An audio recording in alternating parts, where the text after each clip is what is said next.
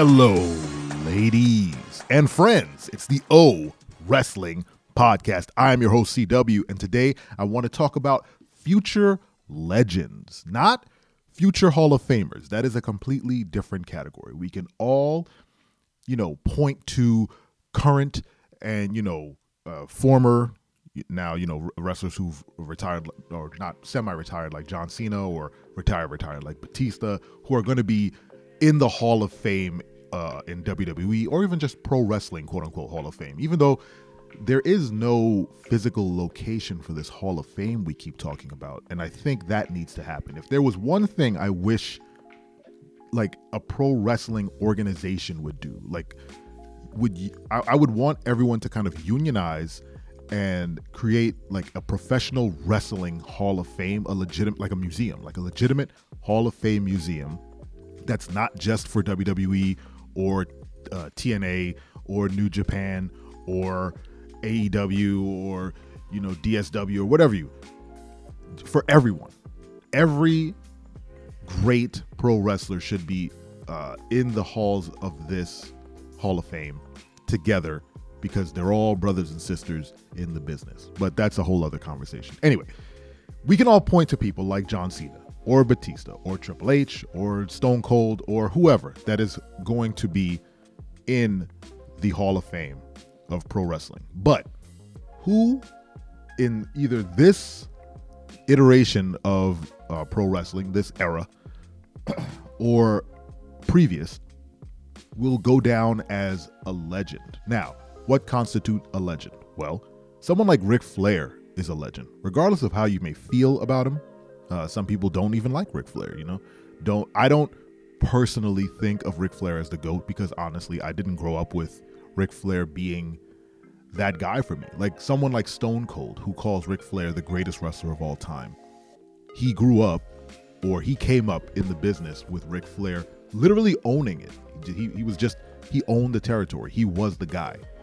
Uh, whereas someone else, like in my generation, would see Stone Cold probably as being a future legend because he he redefined the business for an entire era. I think, uh, and I think it's a safe bet that Stone Cold is a future legend. He's going in the Hall of Fame, obviously, but there's going to be a time where he's like in his 70s or in his 80s where people will still be saying the what chant people will still be uh, reverent to the stunner. People will still pop for the glass shattering. That's, I think, a great indication. Is does the person's music or move set or or uh, presence generate a pop even when they've been out of the business for a long time? So Ric Flair's woo is legendary. There's no one, not no one, but it, it's if you're a professional wrestling fan, you know what the woo signifies.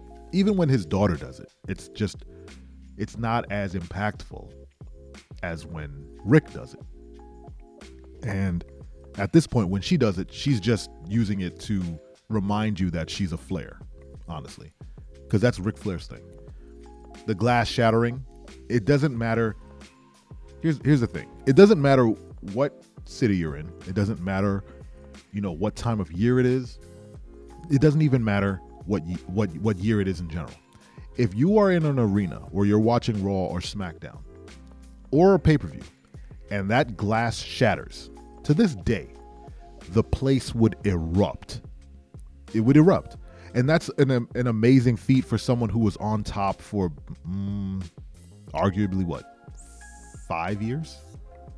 It was a it was a relatively short run at the top, but like uh, every documentary has said, when Austin was on top, he was on top. He was the guy. He was he was selling out every arena in every state every night. It didn't matter. The man's music would hit, the place would shake. He would cut a promo on Vince and then stun 42,000 people and then drink a beer and go to the back and make a billion dollars. That's just what it is. But so I, I think we can classify Stone Cold as a future legend. But in the roster now, the active roster, I think is the the question who will become a legend down the road? Uh, I think the easiest person to point at and trying to dissect would be Roman Reigns. But I think Roman Reigns, he's a part timer now. And I think pretty heavily that once he drops those titles to whomever gets the rub, he's going to leave and he's going to be done. And I would assume he's going to follow in his cousin's footsteps and go to uh, Hollywood and try to make a bunch of movies. Um, because I mean, he was already in that Fast and Furious Hobbs and Shaw movie as himself, honestly. Uh, so I, I see him going to Hollywood, but his reign at the top has been what two two years now.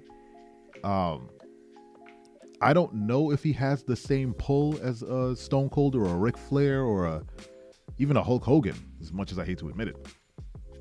But yeah, I don't know I don't know how legendary Roman Reigns would be. I know he'll be a Hall of Famer for sure, especially with this bloodline angle. It's going to set him apart. But yeah, I don't see legendary status off of Roman Reigns. There's something missing. I don't know what it is. He's fantastic and he's the top guy in professional wrestling right now.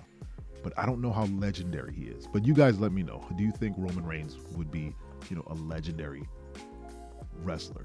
Um I think Cody Rhodes is chasing that. I think he really, really, really wants to be legendary like his dad, Dusty.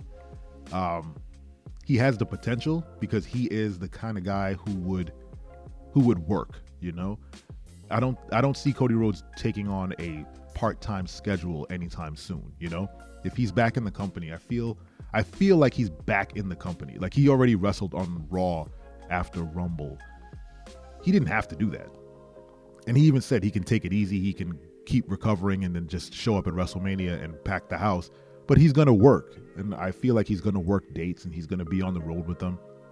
And I think if he keeps that up for a couple years, if he sticks around with the company and he's able to, you know, carry the titles and have and potentially have like an angle with someone or a couple different people like the bloodline have these days, he can potentially become legendary. It's, I mean, he has a great story.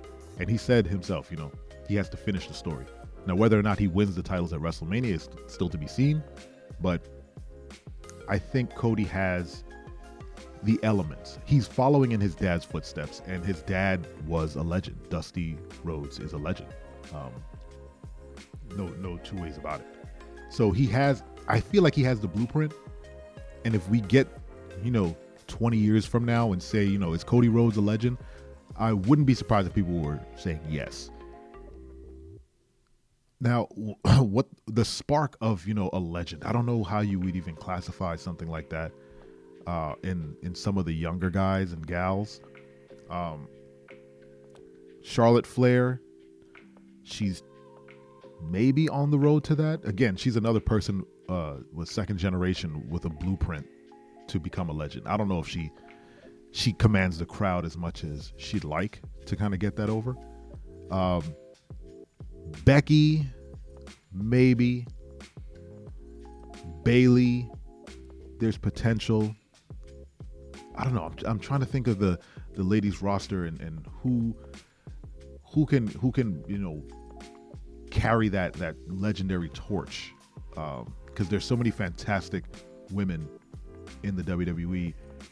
But again, I, I feel like they don't get enough shine. Rhea Ripley, hmm, she's still young. Rhea Ripley's in her 20s. That's what I'm saying. And this is the difficult conversation to have, especially with yourself when you're just talking to yourself into a microphone, uh, figuring out who will be a legend.